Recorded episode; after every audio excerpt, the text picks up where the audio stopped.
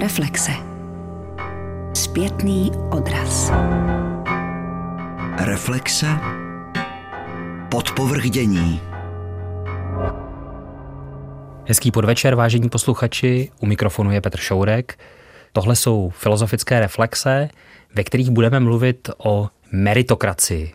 Možná jste někteří už ten termín slyšeli, někteří možná ještě ne. V tom případě ho ale určitě brzo uslyšíte, minimálně v této hodině filozofických reflexí. Já sedím ve studiu s Ondřejem Lánským. Dobrý den. Ondřej Lánský je sociolog, filozof a zabývá se především elitami. Je to tak, je to jedno z mých hlavních témat v poslední době. Zabývám se tím, jakým způsobem se vyvíjejí elity v současné době a zvláštní zřetel chci věnovat i České republice. Meritokracie je ta elita dneška, nebo můžeme to říct, nebo ta se rodící elita, nebo už nějakou dobu je to ta elita? To je, myslím, zajímavý vstup k tématu, tak možná bych nejdřív vymezil, co to slovo meritocracy v angličtině nebo meritokracie česky může znamenat. Tak ten význam, který byl teď naznačen, je eh, jeden z možných významů. Skutečně je to nějaká elita, jakási elitní sociální třída na základě nějakých specifických přínosů, které pro, eh, nebo v dané společnosti ta třída sebou nese. V tom současném významu, v současném posledních 150 nebo 50, 70 let určitě, je to, dejme tomu, hodně právě otázka nějakého výkonu v rámci eh, ekonomiky. Tak to je jeden z možných významů a řekl bych obecnější význam je ale toho termínu vůbec to, že ta modernita sebou přenesla rozdělování jednak buď ekonomických statků, peněz, ale i materiálních jiného druhu na základě právě výkonu nebo osobního přínosu, anebo adekvátní e, zaujímání pozic v politickém systému také na základě vlastně výkonu, nikoliv na základě původu. To je asi ten nejsilnější rozdíl. A od tohle toho prvního významu se potom odvozuje ten druhý, že pokud tedy skutečně můžeme o našich společnostech nebo společnostech našeho typu hovořit jako o meritokratických, tak vlastně by logicky měly zaujímat v té společnosti klíčová postavení, zejména v ekonomice a v politice, skupiny, které bychom mohli označit jako meritokratické. To znamená, že jsou to lidé, kteří si to zaslouží z nějakého důvodu. Nejsou to lidé, kteří to například zdědili nebo já nevím, nějakým jiným způsobem se dostali k té pozici ve společnosti, která jim tedy by takto nenáležela. Takhle jsou to lidé, kteří si myslí, že jim náleží právě protože jsou takoví, jací jsou.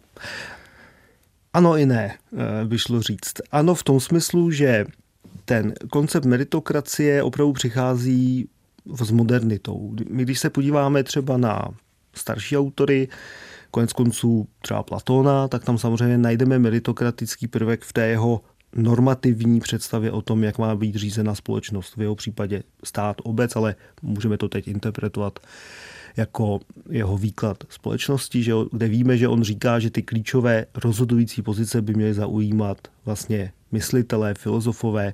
V zásadě tím myslí ti, co jsou schopni uvažovat, přemýšlet a tak dále to by šlo považovat za jakýsi předstupeň meritokracie.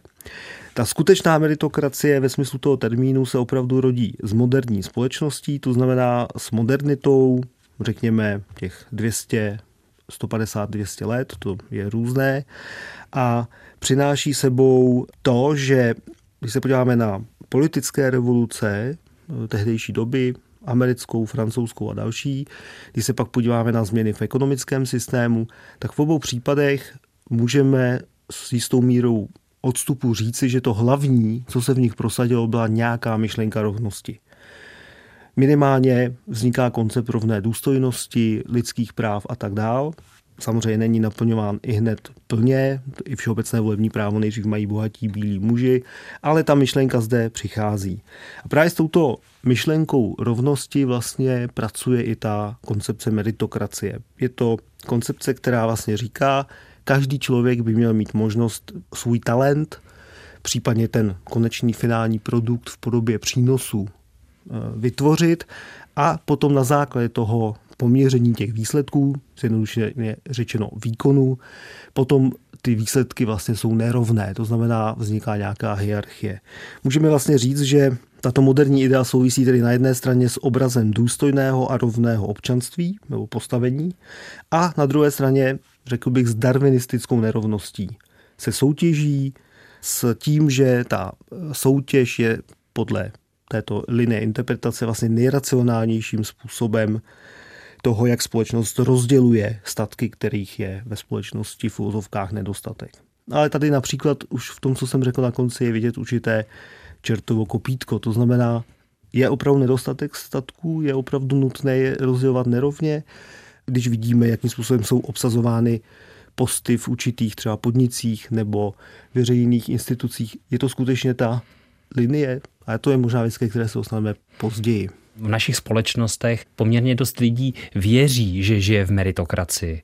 Rozhodně i v těch společnostech, které si právě s tou rovností maximálně nebo rovností příležitostí si maximálně spojujeme. To znamená, rozhodně v Británii velmi mnoho lidí věří, že žije v meritokracii, ve Spojených státech žijou v meritokracii. Tyto země to logicky táhnou tu představu meritokracie, ale i u nás velké množství lidí věří, že žije v systému, který jim tu rovnost příležitostí poskytuje.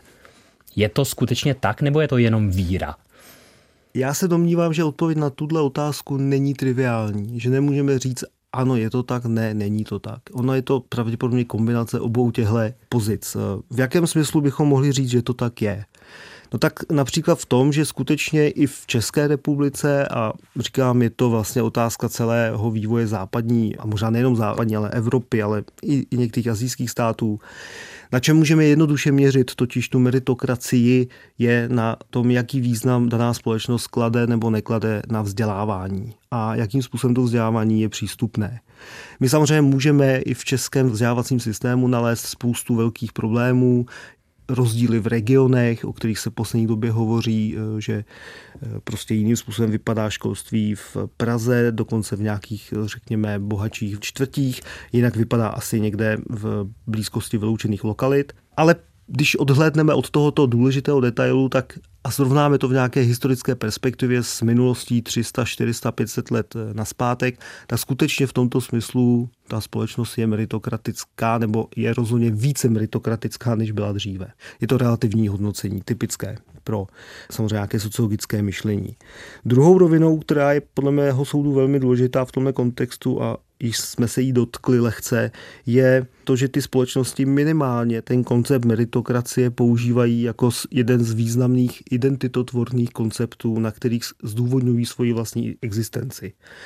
Více či méně, třeba i ty Spojené státy americké nebo Velká Británie poměrně výrazně, ale i v České republice je to vlastně něco, co vytváří důvod, proč ten stát, proč ta společnost existuje, že se snaží vytvořit dostatečný prostor pro lidi, tak, aby mohli projevit ty své talenty a aby ten jejich talent potom vedl k tomu, jak se jim bude dařit. Jinými slovy, ta nerovnost pak je vlastně cestou nebo prvotním vstupem a jím výsledkem je určitá forma nerovnosti. To je na té meritokracii zajímavé. Takže asi jsem neodpověděl jednoznačně, ale já si skutečně myslím, že ta odpověď nemůže být ano nebo ne. Je to, je to prostě kombinace těch věcí. Meritokracie je společenské uspořádání jako každé jiné. Je to volná sada pravidel, která se dá upravit tak, aby určité výhody zastírala a zároveň je ospravedlňovala na základě společných hodnot. Seamus Rahman Khan, Privilegium, jak se utváří adolescentní elita na St. Paul's School 2011. A mimochodem v tomhle smyslu mi přijde zajímavé, když bylo na začátku řečeno, že se zabývám elitami, tak před nějakou dobou jeden americký sociolog napsal velice zajímavou studii, která se jmenuje Privilegium a je to vlastně studium americké elity studie americké elity, konkrétně toho, jakým způsobem se proměňují podle jeho soudu v posledních 20 letech přibližně určité vzorce fungování elity ve Spojených státech amerických. On to měří na základě vlastně etnografické studie na jedné takzvané boarding school, což je škola, řekněme, přípravka před eh, nějakou cestou další ve vzdělávacím systému. Je to taková tradice ve Spojených státech, že ty bohatší rodiny posílají své děti do těchto internátních škol A tenhle ten sociolog jmenuje se Sheamus Rahmat Khan, který mimochodem studoval na této škole. Takže Jeho... on se tam vlastně vrací na tu školu a je Přesně trochu tak. i překvapen tím, co se tam mezi tím stalo. Přesně tak. On se tam vlastně vrací po vysokoškolských studiích v rámci svého, myslím, doktorského studia, to si nejsem jistý. A rok tam vlastně učí, přiznaně. E, myslím, že vedení, minimálně vedení ví, že to je zároveň výzkum. Má hypotézu, že se možná proměňuje etos, jak si to, co ta elita si o sobě myslí, o sobě, o svém pozici ve společnosti. A zjišťuje, když bych to měl říct opravdu velmi stručně a jednou větou, tak zjišťuje zajímavou věc, že ta elita vlastně inkorporovala do svého obrazu světa, do vysvětlení sebe sama, světa kolem sebe a tak dál, právě tu myšlenku té meritokracie. V tom smyslu, že vlastně ano, jsme elitou, jsme nějakou částí společnosti, která je zvýhodněna, ale to zvýhodnění má svůj zdroj právě v tom, že jsme výkonově lepší než ten zbytek. A to je poměrně zajímavé. To aristokrata v 17. století nenapadlo zdůvodňovat svoji e, výjimečnost v tomto smyslu výkonem. Jo? Toho napadlo třeba zdůvodňovat to tím, že je právě tu částí té nobility, nějakými mravy, chováním a tak dál, které byly jakoby považovány za dědičný znak, ale nenapadlo ho vlastně hovořit o tom výkonu. Takže to je jako zajímavý posun a podle mého soudu to mimo jiné dokládá význam meritokracie jako konceptu pro moderní společnost. Být elitou neznamená pouze to, že v nás něco je, tedy že máme dovednosti, talent, lidský kapitál. Znamená to hrát jistou roli, kterou můžeme hrát, protože nám to dovolují statky a tituly spojené s elitními institucemi, jako jsou školy, kluby, klany, známosti a podobně. Naše preference, dispozice a sklony, jak se projevují v našich tělech, nejsou jednoduše něco, s čím se rodíme. Naopak vznikají teprve tím, jak zakoušíme svět kolem sebe. Není to jednoduše něco, co si usmyslíme. Jedná se o věci, které opakovaně přehráváme znovu a znovu, takže náš výkon stále méně vypadá jako umělá role, kterou zrovna hrajeme, abychom z ní měli jistý prospěch, ale naopak pořád víc vypadá jako to, čím přirozeně jsme. Seamus Rahman Khan, Privilegium, jak se utváří adolescentní elita na St. Paul School, 2011. Čili meritokracie je také kultura, by se dalo říct, je to jistý pocit, který ta určitá společnost, eh, nebo řekněme jenom ta elita, ale i ten zbytek společnosti o ní má, ne? Přesně tak, já se domnívám, a bylo to konec konců jedním z velkých témat mé knihy, kterou jsem vydal v roce 2015 s titulem je třeba zavrhnout liberalismus s otazníkem na konci, ve které vlastně analyzuji i nepřímo meritokracii a étos, který je s ní spojen, protože podle mého soudu je to vlastně součást kulturních nebo sociálních vzorců, které jednak formují lidské jednání, to je velmi důležité. Jo. Vemte si, jak je pro vlastně děti od 15-16 let nebo vlastně možná mnohem dřív, je to vlastně zásadní životní kroky, co budeš studovat, co budeš dělat, čím se budeš živit, měl by si vybrat něco, v čem si dobrý. Je tam silný vlastně směr, který určuje tu cestu těch lidí už poměrně od útlého věku, možná dokonce od první třídy nebo i dříve. Takže ano, já myslím, že to je to součást kultury.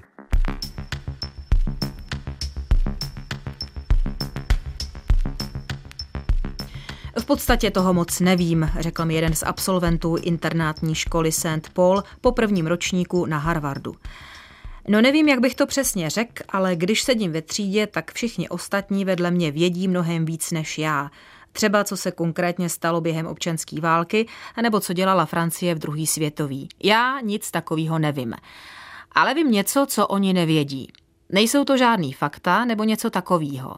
Já vím, jak myslet. To je to, co jsem se naučil v základech humanitního vzdělání. Co myslíš tím, že víš, jak myslet? Zeptal jsem se ho.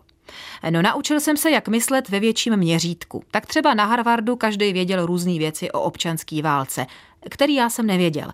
Ale já jsem věděl, jak něco získat z toho, co oni věděli o občanské válce a aplikovat to. Takže oni věděli hodně o konkrétních věcech a já věděl, jak o tom všem přemýšlet. Seamus Rahman Khan, Privilegium, jak se utváří adolescentní elita na St. Paul School 2011.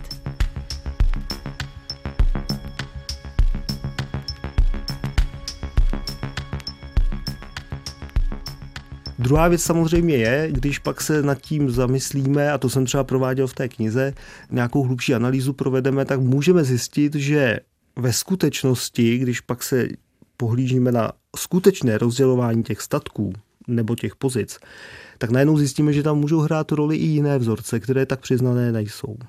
Jak ten Seamus Khan, tak i jiní autoři si poměrně dost všímají toho, že součástí té ideje nebo ideologie té nové, řekněme, vládnoucí třídy nebo elity, jak chceme, je právě ten demokratický étos, že jsme ze všech vrstev společnosti, že jsme tady na základě toho výkonu, protože jsme dobří, protože jsme výkonnější než ti druzí a z toho plyne i taková zvláštní forma, já bych řekl, kulturní nevybíravosti. Ti lidé nemají žádnou specifickou vrstvu kultury, na kterou by se omezovali. Velmi často mají rádi i nejrůznější popkulturní projevy. Jsou tak jako, řekněme, kulturně všežraví. To je takové docela zajímavé pozorování, že jak si se neomezují, že tak jako právě ta demokratičnost se u nich projevuje i jako takový jako kulturní jev. Já možná ještě bych, než odpovím úplně nakonec, tak bych řekl něco k tomu začátku, co mě zaujalo v této otázce, že je v tom moment demokratičnosti, vlastně rovnosti. Já si myslím, že meritokracie je vlastně způsob, kterým, teď nemyslím tu vrstvu, myslím ty sady těch vzorců, které jsou zatím skryty, který můžeme nazvat kapitalistický v tom smyslu, že se mu daří velmi silně přítomné ideje rovnosti v moderní společnosti transformovat do poměrně nerovných výsledků. A teď samozřejmě přichází na řadu třeba sociologie nebo antropologie nebo jiné společenské vědy, které by měly mít za úkol, podle mého soudu, vlastně analyzovat, do jaké míry jsme v rozporu s těmito tezemi, těmito kulturními vzorci, nebo nejsme. A tady já řeknu osobní zkušenost. Já přibližně 10 let nebo 9-10 let učím na různých pedagogických fakultách, buď v Liberci nebo v Praze, tak nějak to různě proplouvám těmi školami. A za celou dobu mé výuky učím na katedrách v zásadě občanskou výchovu nebo budoucí učitele občanské výchovy, případně základu společenských věd. Za celou dobu toho mého působení jsem potkal jednoho, možná dva romské studenty. Což je jasným, pro mě jasným důkazem, že to je hluboce pod průměrem procentuálním romské populace v české společnosti protože to je na úrovni promile těch studentů, které jsem tedy vyučoval. A je to jasným důkazem toho, že ta meritokracie asi úplně nefunguje, protože pokud by fungovala, tak je možné předpokládat, že ty počty budou přibližně kopírovat ty populační rozdíly. Takže nevím, jestli vlastně odpovídám na tu otázku, ale domnívám se, že to je mm, opravdu jako zajímavé pole, ve kterém se střetává jakoby ideologie nebo řekněme rovina toho, co společnost o sobě říká a myslí si s tím, jak ve skutečnosti funguje. A tam to začíná být zajímavé, protože tam se často ukáže, že ta meritokracie vlastně nefunguje ani v té rovině, kterou sama přiznává. To znamená, každý, když projeví svůj talent, svůj výkon, tak může uspět. Druhá věc samozřejmě je, co to znamená projevit svůj talent, co to znamená mít výkon. To totiž vůbec není jednoduchá otázka. Ty narážíš, Ondřej, na téma mobility protože ty předpokládáš, že ve chvíli, kdy to necháme všechno rovně, nebo tedy kdy to narovnáme vlastně, tak v té chvíli se to musí projevit vysokou sociální mobilitou. Je to tak? Tady vlastně je to tak, že meritokracie zklamává tady v tom základním očekávání. Ta mobilita se nezvyšuje, možná spíš snižuje to nedokážu v tuhle chvíli takhle úplně odpovědět, jestli teď aktuálně se snižuje nebo zvyšuje, ale nezvyšuje nebo není na takové úrovni, jak by se dalo očekávat. Řeknu to úplně jednoduše. Stále samozřejmě velmi záleží na tom, z jaké sociální vrstvy do toho systému vstupujete. On je sice formálně otevřený, ale ve skutečnosti prostě záleží na tom, jestli se narodíte někde v okolí Prahy do vily lékaře nebo právníka, právničky, to je teď v zásadě jedno. Chodíte na nějaké e, lepší gymnázium v okolí, od malička jezdíte na zahraniční jazykové kurzy, a nebo jestli se narodíte v Chanově, kde je jedna základní škola. Já vím, že jsou to dva velmi extrémní, ale to je můj cíl, dát vedle sebe kontrastní příklady tak tam najednou se ukáže, že asi meritokratická ta společnost úplně není, protože ty děti z těchto dvou sociálních prostředí mají úplně jiné možnosti pro projevení těch vlastních talentů. Tohle trochu souvisí s tím, na co jsem narážel v té ještě předtím otázce, to znamená ta určitá jaksi kulturní demokratičnost, to řekněme, že se nestraníme té popkultury nebo řekněme těch nižších vrstev kultury. V tomhle kontextu není to také trochu mimikry? Nevím vlastně, jestli přesně rozumím té otázce, jakože si té eh, popkultuře nestraní kdo přesně. No, protože právě Seamus Khan a další pozorovali, že ty elity jsou elity, reprodukují se tak, jak ty si to popisoval, ale přitom, jak si tvrdí o sobě, že vyznávají vlastně stejné hodnoty jako například někdo, kdo zůstává trčet na předměstí Chicaga. Hmm, rozumím. No, asi v nějakém smyslu jo, minimálně jednak úplně si to nevybavuji, jestli to tam takhle detailně Šemus eh, řeší, ale určitě roli pro tu jeho analýzu hraje i to, že vlastně zkoumá eh, pubescenty nebo postpubescenty kde třeba může být velmi typické, že právě nějaké popkulturní, moderní, myslím teď ve smyslu jako populární počítačové hry nebo návštěva filmů, kina a podobně, můžou být vlastně poměrně blízké nějakému životnímu stylu podobné věkové kategorie opravdu z předměstí Chicago. Myslím si, že se to může trochu měnit s věkem, kdy skutečně a ve Spojených státech je široká tradice zkoumání tohle z toho fenoménu jakési statusové spotřeby. Jestli jsou to mimikry ve smyslu nějaké umělé přijaté snahy o to udržovat nějakou kulturní úroveň, to nedokážu posoudit. Ale je faktem, že samozřejmě, když jste univerzitní profesor, tak se asi od vašeho oblékání, trávení volného času očekává trochu něco jiného, než když pracujete v Michiganu v nějaké továrně. A většinou ty lidé opravdu jako naplňují ty kulturní vzorce tak, aby odpovídali té své sociální vrstvě. Nenazýval bych to mimikrami. Přijde mi to možná zbytečně jakoby tvrdé. Jo? Je to vlastně něco, co v modernitě je poměrně přítomné, že se s danou sociální vrstvou se pojí nějaký životní styl. Ale je zajímavé u té elity, abych jenom to úplně dokončil, že skutečně on si povšiml, že ty studenti vlastně přijímají část té většinové kultury mnohem snázeji a nebrání jim to v tom zároveň být si vědomi toho, že jsou elitou. To je vlastně na tomto zajímavé, že to, co by člověk čekal, že bude v rozporu, najednou začnu mluvit o tom, že jsem dobrý student a že to je důvod, proč si zasloužím být na té škole, zatímco před 50 lety bylo klíčovým důvodem, proč lidé mohli studovat tuhle školu, prostě to, že jejich maminka nebo tatínek byli z určité vrstvy, vlastně většinou oba. Takže to je ta změna, jo? že ta elita vlastně přijala ten diskurs a začala ho používat jako zdůvodnění své lepší pozice. I ten termín sám meritokracie má v tomhle poměrně zajímavou historii, protože se poprvé objevuje jako název dystopické knížky od takového libristického vizionáře Michaela Younga, který vlastně tu meritokracii vidí jako budoucí problém když nám vznikne taková elita, která bude se opírat právě jenom o to, jak je výkonnější a lepší než ti ostatní. On tak trošku vlastně předpokládá, že tam může vzniknout nějaký takový problém. Předpokládá taky celou řadu asi problémů v té knížce, které vůbec zatím nenastaly a pravděpodobně ani nikdy nenastanou. Sjezd populistů v Lestru v roce 2032 byl klíčovým okamžikem britských dějin.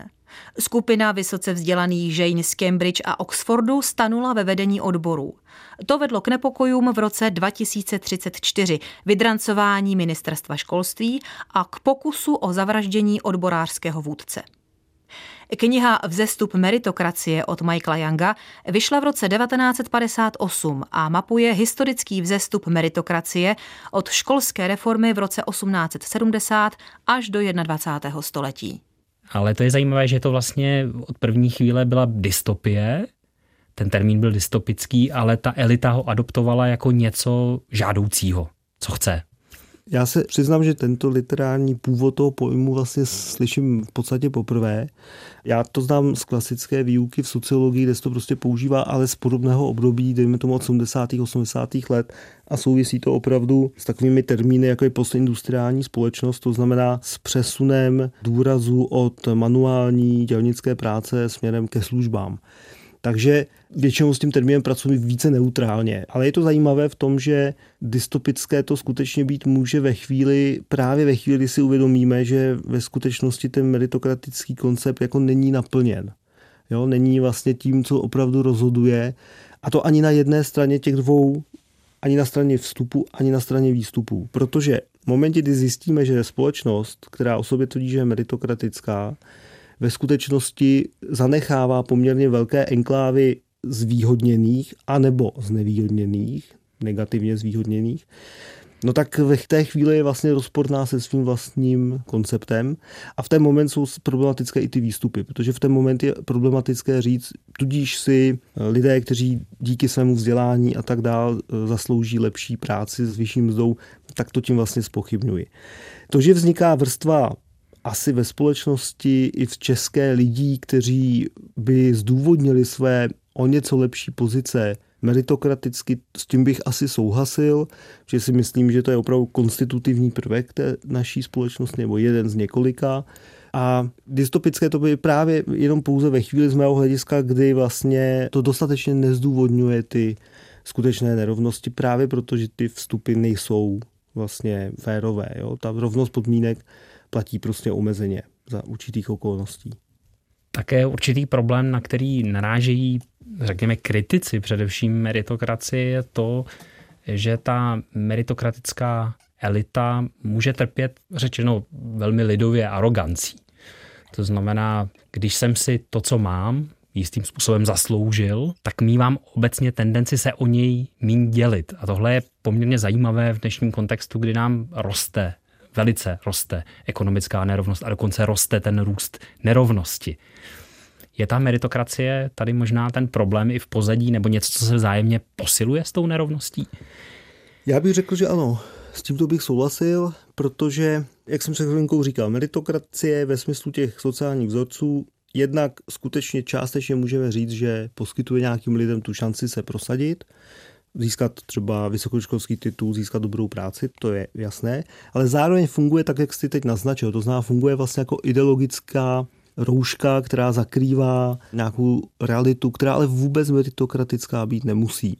Prostě v té společnosti ve skutečnosti o ekonomické úspěšnosti, ale i o zaujímání politických pozic rozhodují i jiné vzorce, které by šlo v návaznosti na třeba Axla Honeta nazvat jako na jedné straně původ, což je tam mimochodem klasické sociologické téma, a na druhé straně tam hraje roli právě výkon a na, na třetí straně dejme tomu částečně ještě intenzivnější, řekl bych, nějaké socialistické prvky rovnosti.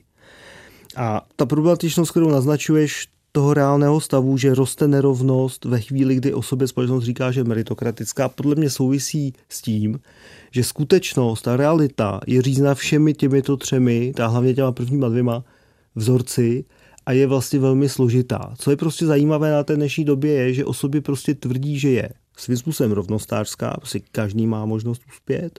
To je mimochodem silný narrativ, který se drží kolem přechodu roku 89, že jo? že pak měli všichni možnost uspět. A na druhou stranu, v momentě, kdy ta uspěju v takovéhle situaci, ale samozřejmě potom v té konkrétní životní cestě hraje roli i třeba to, jestli jsem se narodil v rodině, ve které byl třeba vysoký kulturní, sociální nebo ekonomický kapitál, tak to mi pak vytvoří silnou ideologickou rovinu ve mně samotném, přesvědčení o tom, že já jsem si to zasloužil, tudíž ti, kteří tak úspěšní nejsou, si to vlastně nezasloužili. Ano, v tomto smyslu bych řekl, že je zde skryto vlastně obrovské nebezpečí v tom, paradoxně právě proto, že je tam silný moment rovnosti, jak jsme o něm hovořili, tak ale se může prolamovat do plného opaku. Jo, protože ti lidé, kteří ta uspějí v tomto systému, od malička slýchají, že uspěli, protože jsou šikovní, protože jsou talentovaní, tak pak budou mít mnohem menší tendenci být solidární. Protože přece ti, co jsou bezdomovci, nebo jakkoliv nevýhodněný, nepožívají prostě takových úspěchů, no tak si za to asi můžou logicky sami. To je prostě odvrácená no, negativní stránka té meritokratické ideologie.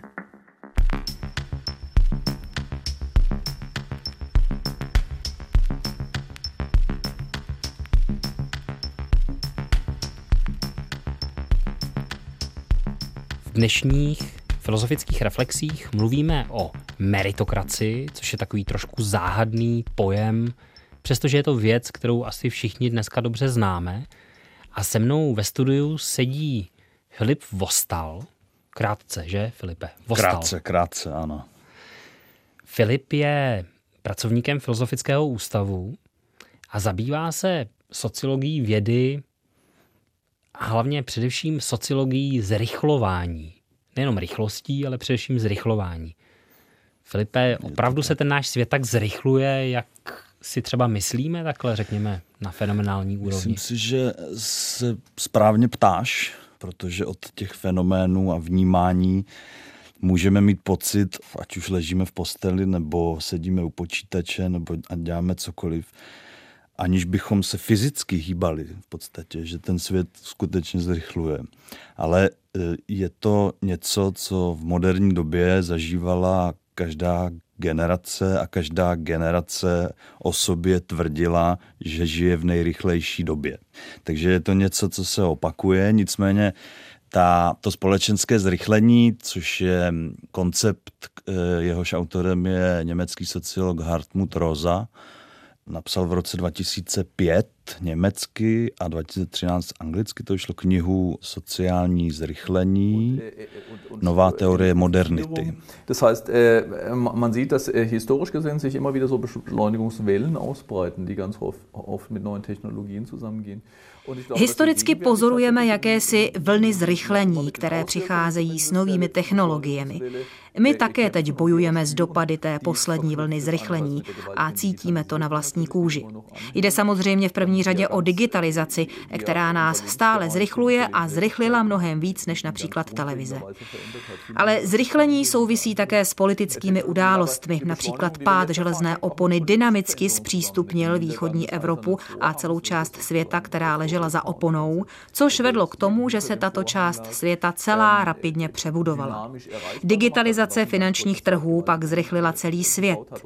Globalizace obecně znamená zrychlení. To, že se lidé, zboží nebo ideje pohybují po celém světě a šíří, to není nic nového. Ale že se tak děje ve zlomcích vteřiny, to nové je. Dass sich Menschen oder Güter oder Ideen weltweit verbreiten, aber dass das in Sekundenbruchteilen geht, das ist neu. Takže on se snaží to zrychlení zasadit do centra porozumění eh, moderní době, abych tak řekl.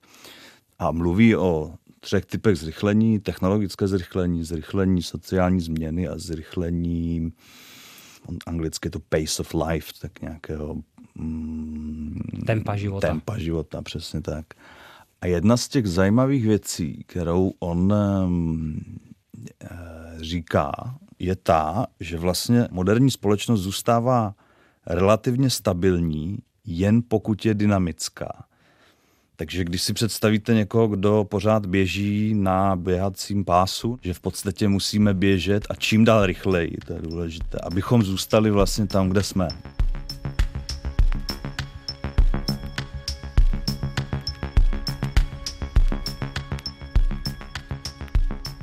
On není, nepatří k spekulativním filozofům, on je skutečně sociolog, který vychází z dat a e, nedělá tady svůj empirický výzkum, ale vychází ze sekundárních dat a v každé e, společenské aréně, abych tak řekl, se ten imperativ zrychlení a taková vůle ke zrychlení až skoro, která je spojená s eh, moderní ideou pokroku, co je rychlejší, to je lepší, tak v každém společenském segmentu nebo v každé společenské skupině nebo instituci se toto projevuje trošku jinak.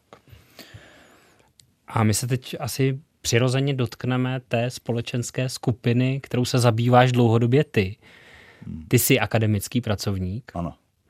A zabýváš se akademickými pracovníky. Ano. Takové trochu sebereferenční, možná taky trochu filozofické. Je to pravda, že neustále se vlastně pohybuji ve svém prostředí a to i když dělám výzkum. Čili ty stále, předpokládám, protože ty píšeš, napsal si o tom dokonce knížku, která vyšla v roce 2016, zrychlující akademie, nebo to má akademické dvoj, prostředí. dvojsmyslný titul, to má to, to Accelerating Academia. Jako, to znamená zrychlovat ji, anebo... Zry, přesně, ano, to znamená, že někdo nebo něco ji zrychluje, anebo že je to popisné, že ona zrychluje, ta akademie. A ty tedy taky asi pravděpodobně zrychluješ při popisu té akademie, nebo tebe se to nedotýká? Ty Samozřejmě, popisuješ ji pomalu? Ne, já jsem symptom toho, o čem píšu. Já mám rád rychlost, nemám rád pomalost, nemám rád čekání, mám rád dynamiku, ale zároveň jsem se přistihl i u toho, jak se umím ponořit do knihy nebo do psaní, když mě dovolí okolnosti, což je poměrně podstatné. Ten tvůrčí klid, tak ten je, ten je samozřejmě potřebný pro tu akademickou činnost a toho je málo. A když se tady podíváme na tu akademii nebo na to akademické prostředí, na takový příklad právě toho zrychlování, ale také jako na jeden z těch nejlepších příkladů meritokracie, ke které se teprve dostaneme. Mm-hmm. Je to také zase jenom dojem, že těch článků je stále víc, že stále víc píšeme, že stále víc toho produkujeme, že prostě jsme jaksi nenasytní v té spotřebě sebe sama. Toto si myslím, že už dojem není, protože skutečně podle statistik z roku asi 2014-15 se zvyšuje produkce vědeckých článků tempem 8 až 9% meziročně. Ta statistika, ze které vycházím, tak se zaměřovala jenom na jednu, na tu nejdůležitější vědeckou databázi, řekněme, časopisů a článků, což je Web of Science. A, a samozřejmě tato databáze nezahrnuje všechny vydané články. Není tam všechno, nereflektuje to například eh, monografie, knihy. My máme toho času pořád stejně, ale musí zvládat mnohem více nebo pochytit, vstřebat čím dál více impulzů, řekněme, věcí, které se kolem mě dějí. A když si vezmeme jenom obor ekonomie, tak pod něj spadá x časopisů, je jich poměrně hodně. Jenom v oboru ekonomie je publikován jeden článek každých 25 minut. A to i na štědrý den.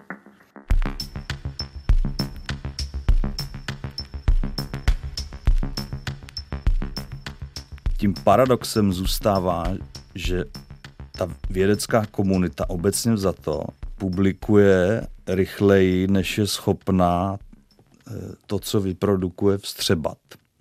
Kolik lidí to čte? Eh, o tom čtenářství statistiky nejsou. To, to se pouštíme trošku do spekulativní roviny. Když budu mluvit za sebe jako čtenář, čtu velmi selektivně a jsem velmi pomalý čtenář. Když potřebuju skutečně něco načíst, tak, tak mě to trvá strašně dlouho a většinou si u toho, nebo ne většinou, ale vždy si u toho dělám poznámky. Každý takový správný akademik se pokouší vyprodukovat tu monografii, kterou si také zmiňoval, která v té databázi takhle není jednoduše. Dokonce se mi stalo, byl jsem svědkem takových debat, kdy jsme toho člověka, protože měl zajímavý nápad, přemlouvali, aby to nepublikoval jako monografii, protože bychom si to rádi přečetli, ale nemáme čas na tu celou knihu. Monografie se samozřejmě týkají eh, humanitních věd a společenských věd. Není to obvyklá metoda vědecké komunikace v přírodních a technických vědách tam je ten obrat neuvěřitelně rychlý. Autoři, ty týmy autorů publikují 40 článků ročně úplně v pohodě. My jsme tady řekli, že to není jenom náš dojem, že se toho produkuje velmi mnoho. Ten účel pro toho každého jednoho akademika je, že to dělat musí nebo chce, protože se nějakým způsobem chce asi osvědčit v tom svém oboru. On chce dokázat, že to dělá, že to dělá dobře, že toho dělá dost. A to jsou právě ty znaky, které to spojují s tou obecnou meritokrací. Protože Určitě. ten vědecký pracovník to své místo, například v tom vědeckém ústavu, jaké třeba zaujímáš ty, zaujímá právě proto, že má ten výkon. Ano, toto jsou ty motivace, to řekněme, Max Weber napsal esej eh, Věda jako povolání, kde v podstatě eh, nějakým způsobem naťukává ty ctnosti spojené s tím být, co to znamená být vědec a poznávat svět vlastně tím, jak ho poznávám, tak ho zároveň vytvářím a měním. Ale každý stát má svůj systém hodnocení vědy, který je poměrně klíčový eh, pro to, jak eh, utváří subjektivitu těch akademiků a jak přetváří dokonce ty některé ty ctnosti, že chceme změnit něco zásadního, máme nějaký úkol, morální až skoro někdy. A České republice donedávna platil takzvaný kafemlejnek. Posluchači z akademické sféry určitě budou vědět, No kafemlejnek i běžní posluchači budou rozumět, že není něco v pořádku. Ano, ano, ano. Byl to systém založený čistě na kvantitě. Kolik toho, kdo publikoval což je samozřejmě systém špatný. Ale naštěstí eh, od roku 2017 se postupně implementuje nová takzvaná metodika 2017+, plus, eh, což je nový systém hodnocení, který částečně vychází z toho, jaký systém hodnocení používá Akademie věd. Ty ctnosti, ať už, ten, ať už jsou implementovány přímo v tom systému hodnocení, nebo to, co vlastně očekáváme od toho vědce, že to je právě ten meritokratický systém. To znamená, jde o jisté zásluhy, nebo o to, že to, co mám, nebo kým jsem, jsem si nějakým způsobem zasloužil. Platí tohle v té akademické sféře tak dobře, nebo Určitě. platí to tam? Ta otázka zásluh je složitá, protože akademické sféře je nadužíván až skoro v takovém inflačním slova smyslu pojem excelence instituce musí být excelentní, týmy musí být excelentní, jedinci musí být, všechno musí být excelentní. Nejde dnes být neexcelentní, abych tak řekl. Je to, je to až skoro takový hegemonický imperativ dnešní akademie. Je to jistý tlak na, na tu produktivitu, která se u nás v České republice s, tí, s tou změnou z toho systému hodnocení proměnila ale způsob hodnocení je samozřejmě doplněn nebo obložen, řekněme, takovými kulturními imperativy nebo kulturními složkami. A otázka, co to znamená být dobrým vědcem. Jsou to jen ty zásluhy, jsou to jen ty články, nebo je to skutečný nějaký objev, který něco změní? Může to být, že člověk publikuje neustále v nejlepších časopisech, ale v podstatě se nic neděje, abych to řekl velmi jednoduše. Ale může to být tak, že člověk vydá jednu knihu, nebo jeden článek, nebo dva, nebo tři a ty jsou naprosto, ty změní, nějaké, změní nějaké paradigma například.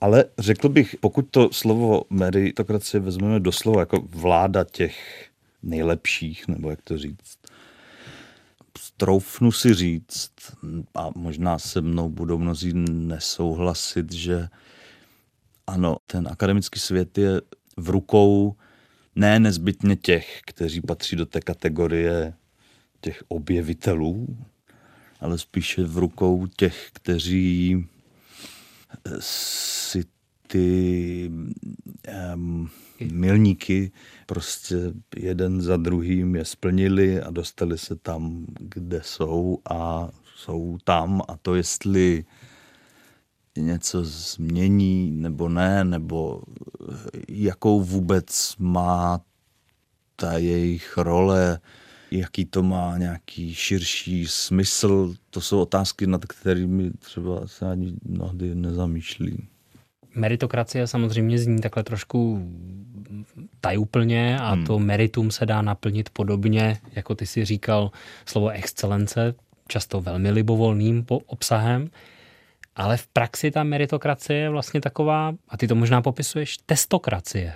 To znamená, projdu těmi testy, těmi milníky. Je to taková vláda je, testů. Je to vláda testů, no. Je to vláda testů v nějaké hierarchii vědecký svět nebo akademický svět je hodně o přesvědčování. Když napíšu dobře grant a přesvědčím ty posuzovatele, tak mě dají ty požadované peníze nebo tu požadovanou, požadovanou dotaci. A ty, ty milníky jsou vlastně takové, nebo ta testokracie je založena na e, nějakých způsobech přesvědčování. A to se člověk může naučit, e, ty způsoby přesvědčování.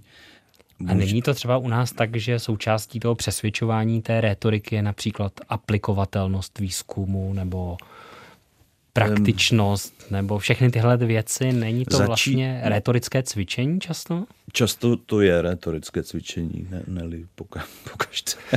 ne, teď to myslím trošku eh, nadneseně, ale my musíme o té vědě uvažovat v ně, jako nějakém kontinuu. A v momentě, kdy se tam udělá nějaká čára mezi tím, že toto je základní výzkum, toto jsou definiční prvky základního výzkumu toto je aplikovaný výzkum, definuje ho XYZ, tak si myslím, že to je špatně. Když si vezmeme třeba eh, slavný příklad je Antonín Holý, český vědec, český chemik, který přes 30 let pracoval na svém výzkumu a poté se dostal, až po těch 30 letech práce, se dostal do takové formy, ta, že se to před části toho jeho výzkumu, jestli si to dobře vybavuji, se přetavili vlastně do licencí, eh, které ten ústav, kde on pracoval, prodal jedné americké farmaceutické firmě a šlo o neuvěřitelné miliony dolarů, ale zatím stalo 30 let. A místo toho si myslíš, že budeme tedy dále akcelerovat nebo budeme dokazovat tu výkonnost nebo výkon nějakým jiným způsobem? Budeme třeba hodně publikovat nebo budeme prostě vytvářet hodně něčeho, co třeba ani nebudeme mít nakonec čas skonzumovat? Já bych řekl, že to tak, že to hrozí, no.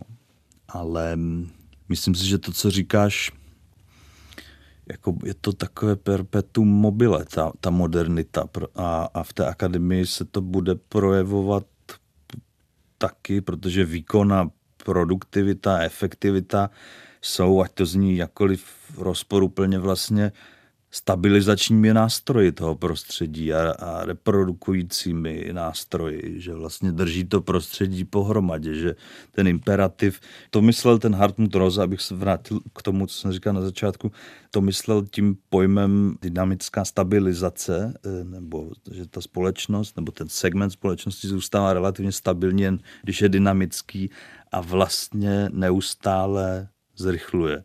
Ale to neznamená, že se někam posouvá. On většinou zůstává na místě. Já jsem napsal v roce 2015, tuším, s kolegyní Terezou Šteklovou článek Texty bez čtenářů a neb eh, horečná nehybnost vědy, kde v podstatě se snažíme zachytit tento fenomén. Věda totiž nemá jen úkol poznávat, ale ona má i úkol vysvětlovat. A jestli se v těchto ohledech pohybujeme někam, to nevím, to nejsem schopen říct, snad bych jako se přikláněl zatím provizorně k, k tomu, že ne.